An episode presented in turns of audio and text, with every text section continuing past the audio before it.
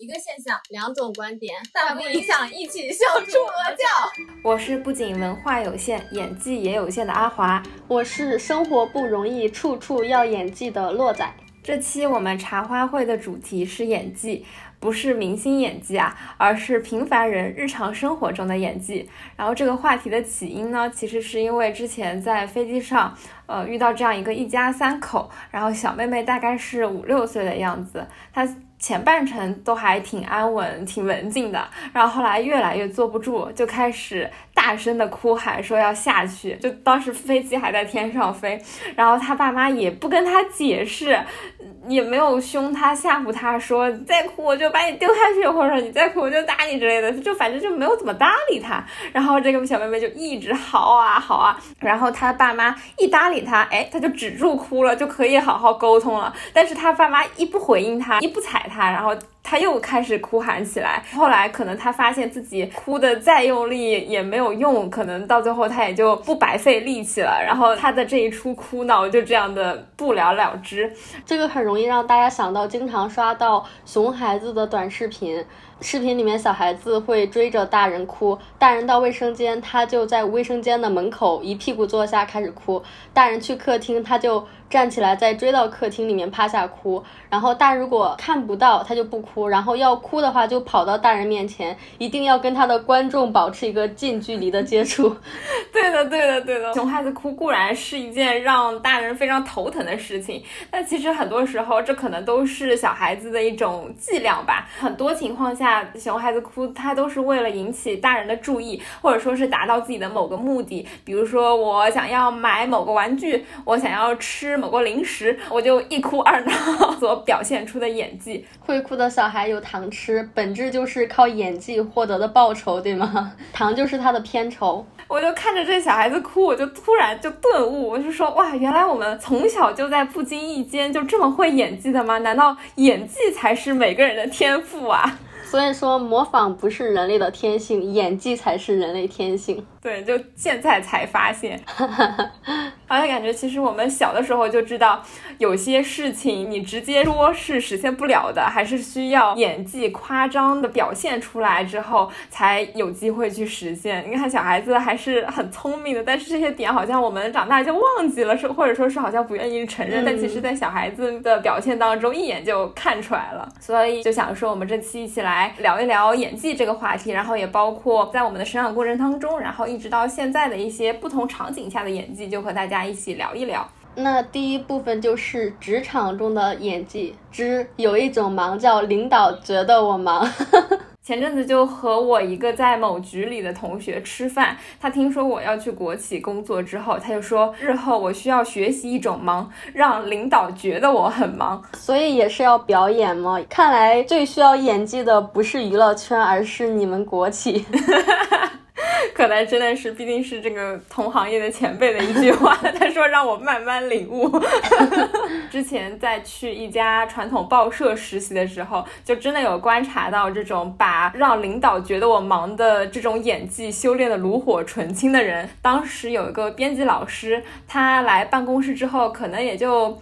嗯，敲了半个小时的键盘吧，然后这个时候领导来上班了，他又去跟领导哭诉，就说自己在工作的过程当中遇到一个很难沟通的人，怎么说都说不通。他就说，哎呀，跟他沟通累死了。他说那天怎么折腾了多久多久多久，然后就在那边跟领导抱怨。领导听了之后就安慰了他几句，然后就走了。呃，他哭诉完之后就非常心满意足的回到了工位。结果没多久，他就和同事一起去吃中饭了。然后下午回来之后也没干啥事，到三四点钟就下班去接娃放学了。我就觉得他好像通过那一次演技之后，就已经达到了他今天的工作量了。就会觉得，嗯，领导已经知道我在认真工作了。好，我今天就可以停止工作了。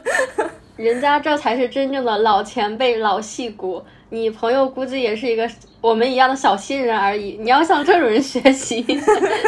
对对对，除了这种有一种忙叫领导觉得忙之外，我觉得职场中的演技还有一个就是有一种厉害叫领导觉得我厉害，尤其是在什么年终汇报啊、项目汇报的时候，这种演技就尤其的重要。比如说在汇报的时候，让领导产生三分的预期，然后自己花五分的努力实现了一个七分的效果，在汇报的时候呢，就包装成一个十分的成果，然后让领导觉得哇，从三分一下子。实现到了十分，我感觉这样的汇报就是一个非常事半功倍嘛，非常的向上管理的一个汇报方式，一个演技。这个演技听起来就更高阶了，人家都是有战略、有逻辑的演技，从一开始的预期啊，然后自己的努力、效果，再到最后的汇报，这一整套跑得非常通，人家这个战略非常可以。对，他在每个节点上都拿捏的非常的准确，就不多一分，不少一毫。如果说你前面讲的报社里面哭诉的老师，他是一个战场上面的将士的话，那我觉得你后面这个人更高阶，他可能甚至是一个军师的角色，就是把一整套都拿捏住，把敌方的心态也吃得死死的。然后说到职场中的演技，我觉得不得不提的就是一些个塑料姐妹花，听起来有瓜可以吃。对我之前还以为只是一些个江湖传言，但是直到自己亲身经历。我就发现哇，原来真的是这样。就之之前我在实习的时候，当时我所在的部门因为有多个小组，然后各自负责不同线的内容，看似大家各搞各的，风马牛不相及。各自负责的小姐姐们表面上一团和气，然后姐姐长妹妹短的。什么东西？后宫《甄嬛传》吗？就真的很像。但后来我实习结束之后才吃到瓜，说当时那个部门里的小姐姐表面上和气，其实暗地里面勾心斗角特别严重。因为当时不同组负责不同方向，就老大难免会有比较嘛。哎，比如说 A 组做的好，B 组做的不好，然后让其他组向 C 学习，巴拉巴拉，就这些比较特别严重。所以说导致下面几个平行的呃小组长也都会去比较去。想做这几个小组长当中的一个老大，这一切都是在我离职之后，我才就是我听别人说之后，我才领悟过来。当时在职的时候，我是一丝都没察觉出来，我以为他们是真的关系好，然后就会觉得哇，原来小姐姐们的姐妹情都是假的呀！我就觉得就很震惊。然后从此以后，我就会觉得。职场上的塑料姐妹花是确确实实存在的，宁可信其有，不可信其无啊！看来你不仅自己的演技不行，你这个感知力也不太行啊！对对对，你在演技这块的悟性有所欠缺，阿华同学。对，就看不出来，就啊，完被人家骗的团团转。我这边跟你的还不太一样哎，我前两天刚刚见证一个完全不塑料、完全没有演技的场景。哦，是吗？说来听听。前两天跟同事开会的时候，在会议上有两个同事有矛盾。一般情况下，会议上的矛盾都是正常范围内，大家有争执去解决就可以了嘛。嗯。结果矛盾的一方居然愤然离去，因为这是一个很小的事情嘛，他就直接走了。我们把这个愤然离去的人称为 A 吧，另外一个跟他吵架的人是 B。A 离开之后呢，我们的 C 同事就非常的尴尬，只能过去安抚 B，呃，哎，怎么怎么怎么样？结果安抚着安抚着，不知道为啥 B 突然也愤然离去了，场面一度非常的尴尬。就是说，最怕空气突然安静，所以 A 跟 B 他们俩离开之后，就只剩我跟 C 两个人在会议室面面相觑，非常的尴尬。所以就是矛盾双方都纷纷离席，对，然后把那个氛围留给了我们俩。哎呀，好尴尬！我想象一下，我都脚趾抠地。对。然后我当时觉得很奇怪，是因为我已经很久很久都没有看到这样的画面了，大概是从大学以后吧。因为年纪稍微大一点之后，不管再怎么样，大家都会维持一个表面的和谐，也就是得体嘛，也就是演技堆出来的东西嘛。所以我看到他们俩在会上。直接当场走人的时候，我还是挺震惊的。我就想啊，得体呢，成年人的演技呢，都不复存在了吗？都不演了吗？我感觉确实还挺少见的。对，第一次看到这么真实的场面。刚聊了这么多，看来职场上面真的需要非常非常多各式各样的演技，以至于大家习惯了这个设定之后，就很难分清楚别人到底是真诚还是虚假热情，是表演。为什么呢？是因为前两天有新人入职，然后他入职之后，在一个大群里面发了很长的一串介绍。大家好，我叫谁谁谁，今年多少岁，来自哪儿，毕业于哪个学校哪个专业，非常荣幸加入某某大家庭。然后这是什么？我离开校园的第一站，我初来乍到，有很多要学习的地方，然后保持高度的热情什么的，大概加起来真的有几百字。哦，我想起来，你之前有跟我提到过。对。就其实他的文字还挺真诚的，发了这么长一串文字，应该也是斟酌了很久吧。但是因为大家在这个环境里面待惯了，所以以至于我都分不清他到底是很真诚的在表达自己的虚心，还是在用文字作为外壳来去表演自己的虚心的形象。对，可能就是只是说说客气话，给大家留一个好印象。可能他只是为了这个，然后用力过猛了一点点。你说我们这样是不是有点讨厌？万一别人真的是真诚的，我们这种啊就觉得别人是演技。我们这种职场老油条是吗？因为对比之下，我入职的时候，我好像就写的非常的草率。就是我好像刚开始实习去经历自我介绍的时候，我也会写的很诚恳，我就说啊还有很多地方不足。会去向大家学习，然后我擅长什么就之类的。但是越到后来，一次、两次、三次，不停的介绍之后，我就发现没有人在意这件事情，然后我也懒得写了，我就直接说，嗯，请大家多多指教。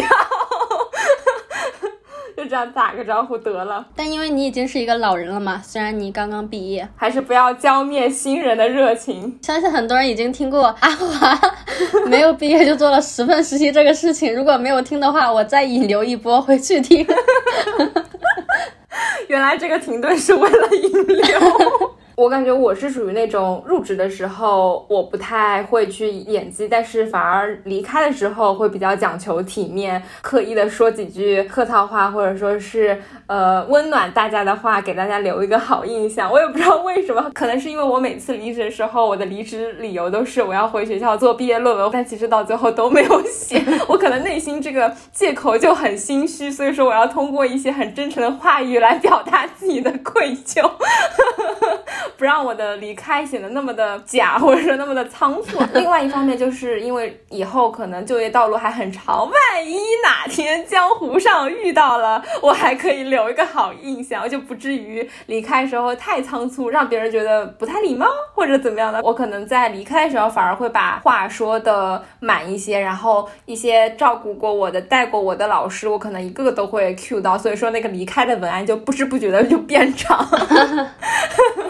我突然想起来，我们之前一起实习，大家离职的时间不是都差不多吗？嗯。然后我当时其实连朋友圈都不想发，但是大家都发，我就有种无形的压力，然后我就 也也去发了一波嘛。然后我发完之后，我朋友说：“你就这还不如不发。”然后过了两天，看到你发的那个朋友圈了吗？然后我朋友看到就说：“你看人家就明显比你真诚很多。”然后把你的当成教 科书来教我说你怎么样来表现自己的真诚。真诚，我感觉至少有八分是真的，然后我再通过 一些表现，然后让他呈现出一些十分的热情。好，扯远了，再 扯回来，生硬的扯回来。那我继续，我的观点是，离职不需要演技，因为以后大家基本上不会再相处了，难不成还要留个念想吗？嗯。然后我发现我跟你是完全相反的。你是要留个念想，对，然后就可能江湖再见，对，嗯，所以我觉得可能跟身份也有关系，因为实习生的时候大家都会毫不掩饰自己的虚心和自己的热情吧，嗯，但是一些职场人，他们可能走的时候就是。悄咪咪的走了，来的时候也是悄咪咪的来了，甚至有很多人他离都是可能只有 HR 跟领导或者是他交接的同事才知道他要走了。对对对，嗯，其他人可能甚至都是几天没有见才反应过来啊，某某某走了呀。哦，哇，这么不留痕迹的吗？嗯，无情的互联网就是这样子。对，可能成熟的打工人就比较酷吧，大家已经封心所爱。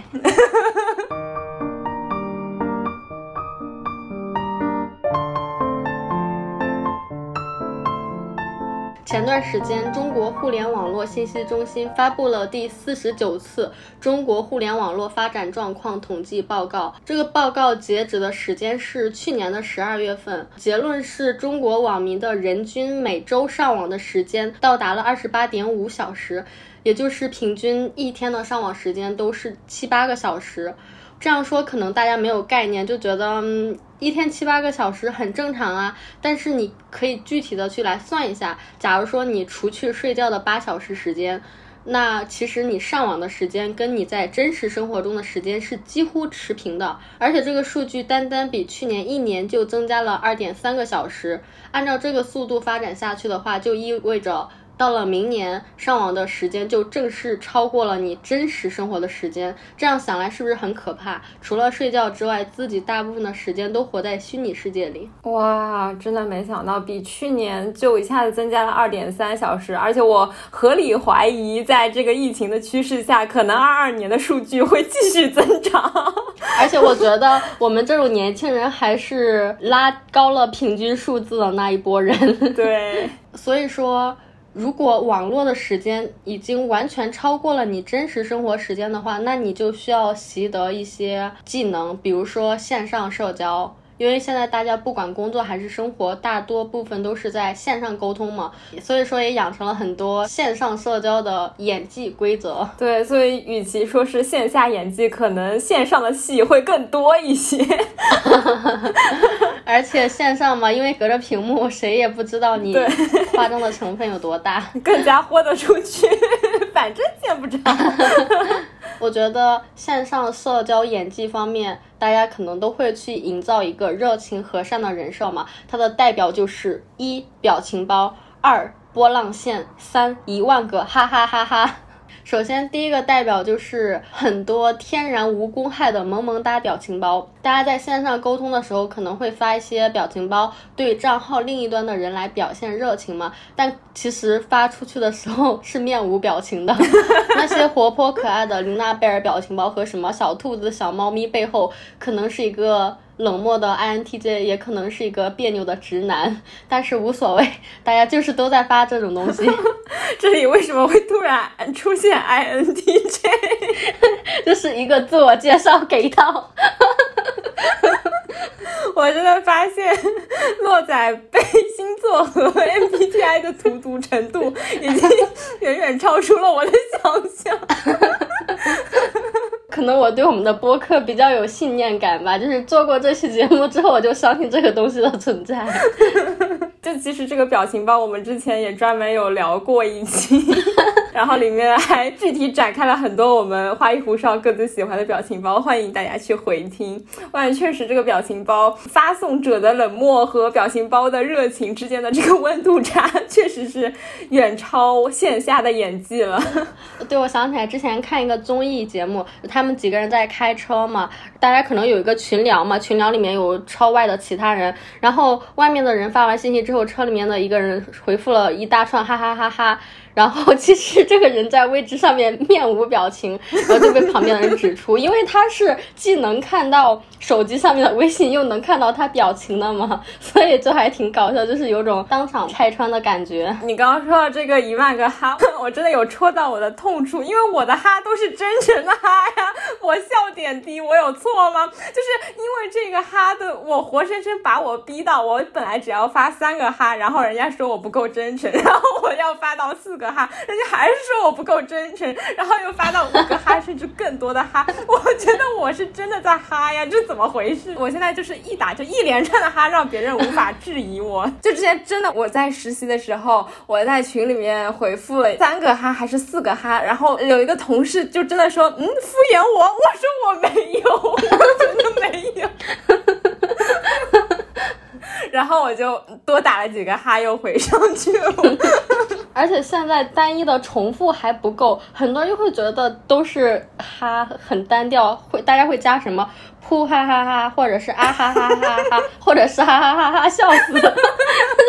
你一定要有不同，要有变化，个个都戳中我。还有就是波浪号和感叹号的大量使用，有的公司甚至会把波浪线当成它莫名其妙的企业文化，然后大家很多人都会用波浪线来缓和语气。我也在慢慢养成这个习惯，是我劝你加波浪线，你才开始培养的吗？是的，是的，在一开始的时候，我甚至出现过这样的情况，我给别人发完，过了几分钟，我才发现。不对劲，我波浪线忘了，然后我再补一个单独的波浪线放在后面，所以你就会看到对话框有这样的一个画面。我提出了一句话，然后几分钟以后有一个孤零零的波浪线被单独挂在后面，这是我最大的努力。除了波浪线之外，好像很多人也特别喜欢用感叹号。好像是为了表现自己一个强烈的热情。说到这里，我就记起来，我大学的时候好像很少有人用感叹号的。你用的人反而会很奇怪。你假如说在句子后面加感叹号，大家会觉得你这个叹号正在了我的心上。但是现在就是莫名其妙，你跟熟人或者是跟网友就要用叹号，在工作里面你就要用波浪线，好像都是在不同的场景，然后要营造不同的人设。对的，对的，波浪线成为一种企业文化，什么职场的基本素质，这一点我也是在之前的实习过程当中，然后被带我的小姐姐给教育的。就是我是在跟对接的一个其他部门的一个小哥哥在讲话，然后当时带我的小姐姐也在旁边，就她能看到我们的对话嘛。然后在当时的对话场景，其实是我们有求于呃对面的那个小哥哥，然后可能是想让他帮忙去催一催，或者说是开某个权限，就反正是有求于。他，然后我一开始呢就没有加波浪线，带我的小姐姐看到之后，她就说：“哎，你后面加个波浪线呀。”然后她说：“你这里加个感叹号呀。”然后就这样发，然后对面小哥哥他真的就回的速度快了，我就觉得嗯，真假，好像真的有奇效，对，就真的有效果。然后就从那天开始，我这个波浪线就戒不掉了，感觉少了波浪线好像就差点什么，就觉得在职场环境下，在和别人沟通的时候，尤其是。在有求于别人的这个语境下，我就必须要有波浪线，甚至是一连串的波浪线我都打过。所以说，这个姐姐把这个方法教给了你，然后你又教给了我，是吗？对的，对的。那我也要交给后面的人。某种传承，这个职场习惯，我就是从这个公司习得之后，延续到我的下个公司、下下个公司，延续到现在。然后包括和洛仔交流的时候，我也会告诉你，尤其是因为你平时说话实在太冷淡了，我就说你 别人可加可不加，你必加，好吗？收到，收到。然后刚刚突然想到一个场景，呃，就是成龙霸王的那个广告嘛，就是一开始阿华让我。打波浪线的时候，我真的是拒绝的，然后就很排斥这个事情，我就很不理解嘛。但是后来发现好像真的有一点效之后，我就习惯了，就接受它真的很好用。然后嗯嗯嗯，来来来，大家都来用波浪号，对不对？真的会上瘾，我现在就想戒都戒不掉。可能也就是这样一个生活环境，就要求我们去扮演一个情绪稳定的成年人吧。职场好像总是给我们一种人际关系非常复杂的印象，包括我看了很多烂俗影视剧里面，也总会有人说不要喜怒形于色，不要让别人轻易看到你的情绪和想法。成年人的世界都靠演技，就叭叭这些话，确实很烂俗影视剧，很像是 QQ 空间里面的 内容。对我可能是受到这些台词，结合我实习当中在职场上看到一些例子，就导致我在对呃处理职场人际关系的时候，我会先入为主，我的态度就会比较消极，或者说认识就会比较负面，就感觉嗯，只有我放下真心，我不付诸诚意，也不追求诚意的回报，那我就不会失望，那我就不会受伤，这出戏就能一直 唱下去。风心所爱主人公是吗？我一开始在准备这段话的时候，我会觉得这是一个非常凄凉、非常残忍的一个现实。结果，洛仔总是能看到一些里面隐藏的梗和段子。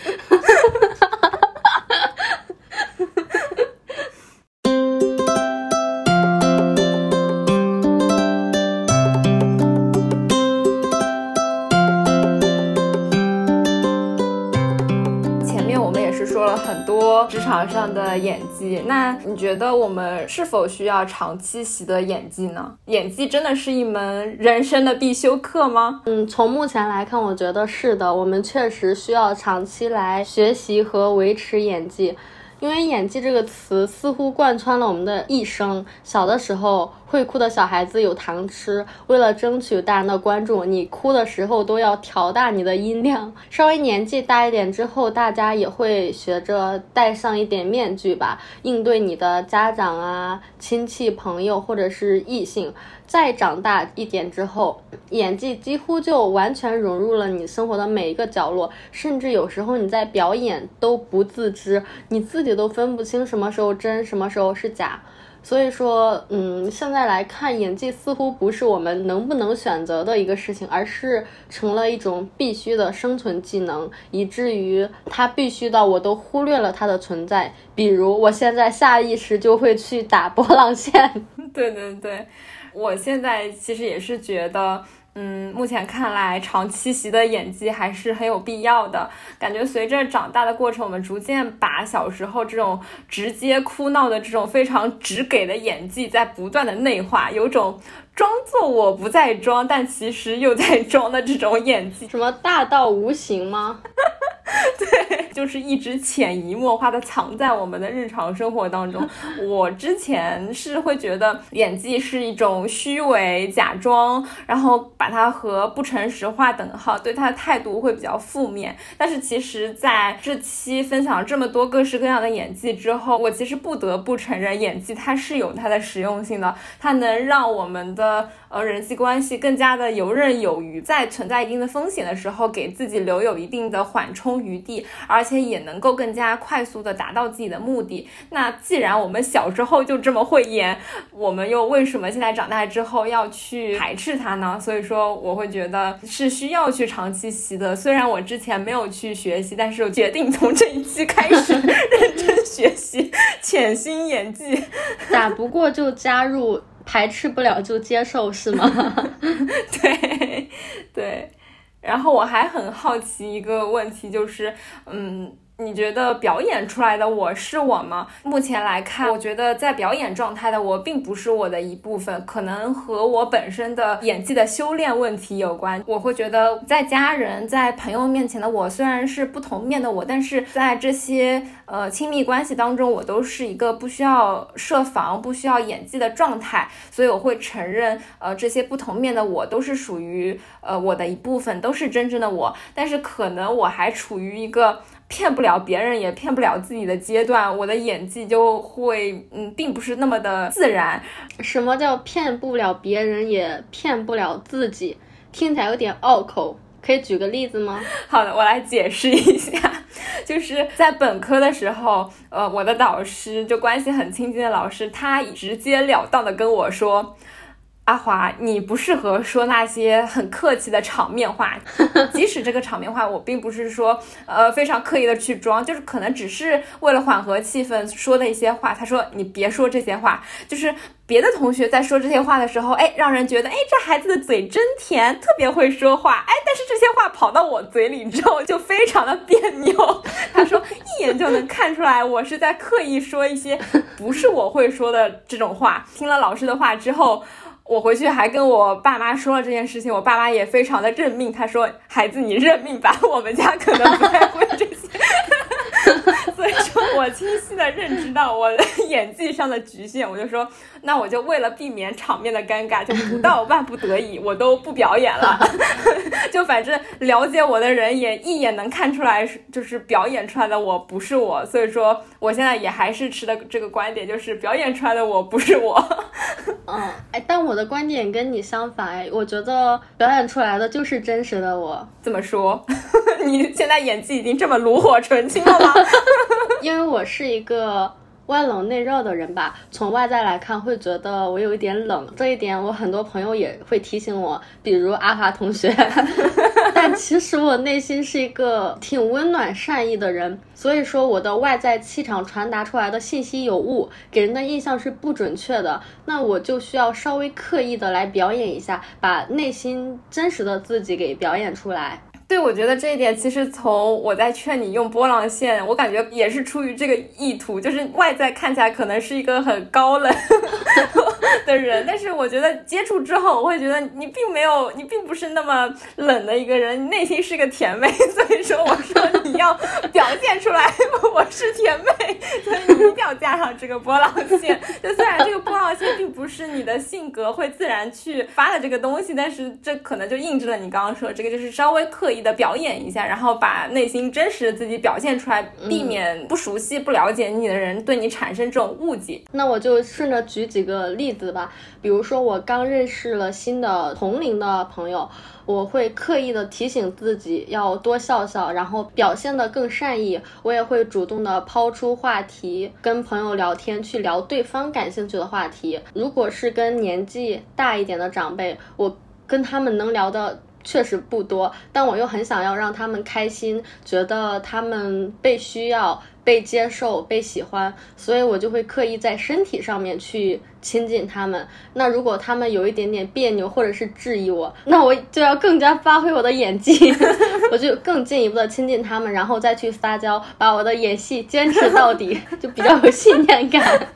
看来你的演技确实，嗯，段位比我高，也没有啦。所以说，呃，我是觉得演戏状态反而是那个内心真实的我，嗯。能够理解，不知道有没有听众也是这种，嗯，可能外表反而容易被别人所误解，所以说需要刻意或者说有意识的把内心的自己表现出来。虽然自己本来的性格并不会主动自发的去做这件事情，但是为了更好的适应环境，或者说是避免误会，我觉得还是挺有启发的。生活不容易，处处要演技，点题。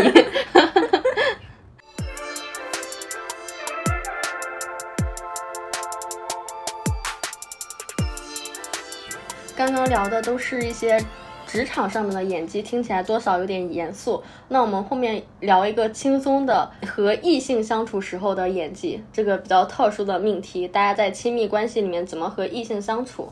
说到这个和异性相处时候的演技，我第一个反应就是在谈恋爱的过程当中，可能是女生也可能是男生，他们说话的方式会有一个很明显的变化。我本科的时候，我的室友他平时和我们讲话的时候是一个非常正常或者说是呃非常坦然的一个状态，但是有一次，呃，我们其他人在回寝室的时候发现，哎，他的床床帘都拉得严严实实的，然后从他的床铺上传出来一个非常娇。低低非常嗲的声音，我们还纳闷这谁在说话？我们寝室有这个人吗？我们我们走错寝室了吗？对啊，我说这谁在说话？难道是他？然后后来才知道，哦，她在和她的男朋友打电话，我就惊了，我就说谈了恋爱的小姑娘这么上头的吗？这这说话方式都变了。你这个还是谈恋爱的状态下，但是还有一些女生是。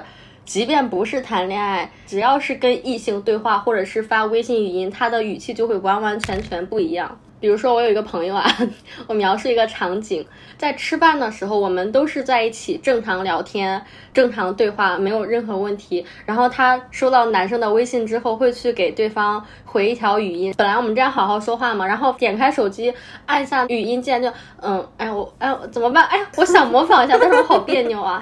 我这要模仿吗？考验你演技的时候到了。我试一下，我试一下，信念感。但是只要他一拿起手机，他的声音就立马变成好呀好呀，那你快点睡觉哦，可以吗？可以可以，过没关系，我尽力了，好吧？对对，洛仔尽力了，就听众自行柔化一下，好吧？就反正洛仔已经很努力的在表现了。行，对，然后他发完语音之后，就会秒切换回来跟我们正常的聊天，而且他本人都没有发现这个问题，是我们。指出来说，他每次跟男生发语音都跟我们讲话不一样。然后他盘了一下，才发现确实是这样。跟男生发语音来变换语调这个事情，都已经成了他潜意识的行为了。他压根都不知道，还要旁人来告诉他，他才能清醒的反应过来。哦，原来是这样啊！天呐，他是对每个男生都会这样说话吗？也不是，不至于到每个男生。但是他的这个变换并不仅限于他的男朋友或者是爱。暧昧对象，只要这个异性跟他的普通朋友有那么稍微一丢丢的不一样，不管他们俩的暧昧或者在一起的可能性有多大，他就会下意识的把自己的声音给转换过去。他也并不是说对这个男生有意思，他才娇滴滴是吗？他只要 有一点点关系，他就切换。哇哦，那他确实很厉害。对，这就是问题所在。我们一就对这个事情已经讨论过很多次，但一直没有讨论出来结果。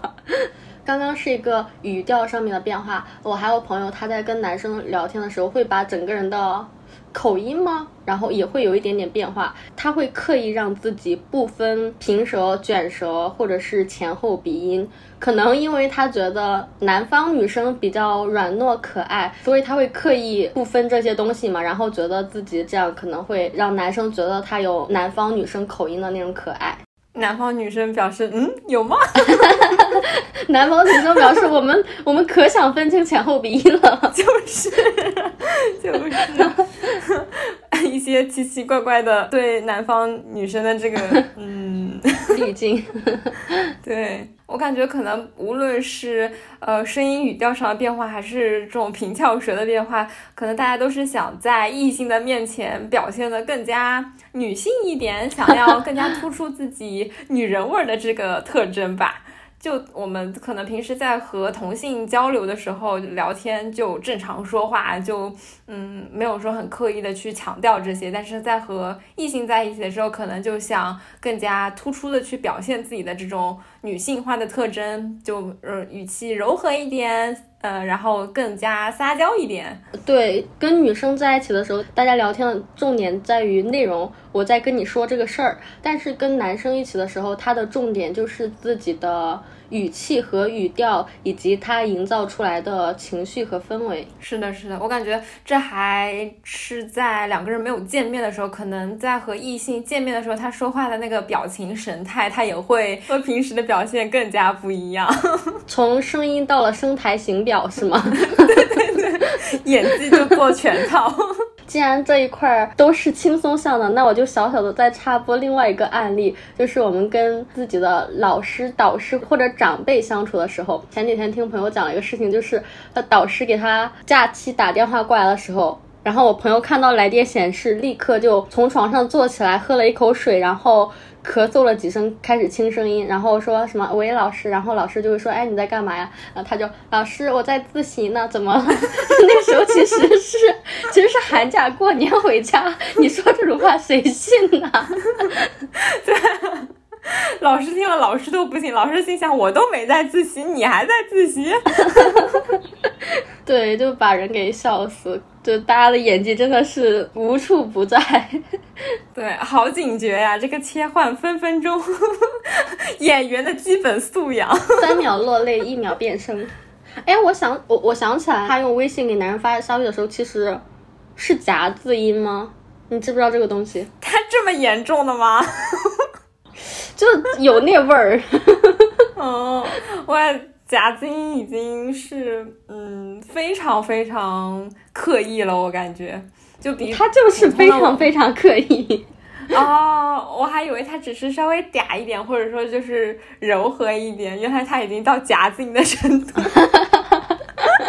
所以你知道为什么我模仿的这么困难了吗？哦哦，懂了懂了，那你那这里确实是要备注一下，大家要往夹子音的那个方向去想象。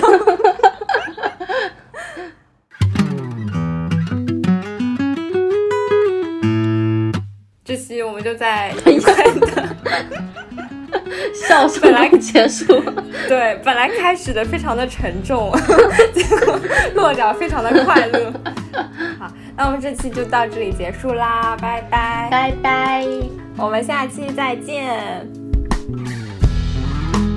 欢迎大家在各大平台订阅《人间烟火也可爱》。如果喜欢这期节目的话，就点击爱心标记为喜欢的单集，这对我们非常非常非常重要，也非常非常谢谢你们。对，一定要点喜欢哦。有任何建议或者选题，欢迎投稿给我们，可以添加微信可爱 FM 幺幺幺七，或者发送至邮箱人间烟火也可爱的首字母小写幺幺幺七 at 幺二六点 com，也可以在 show notes 里面扫我们的听友群二维码直接入群哦。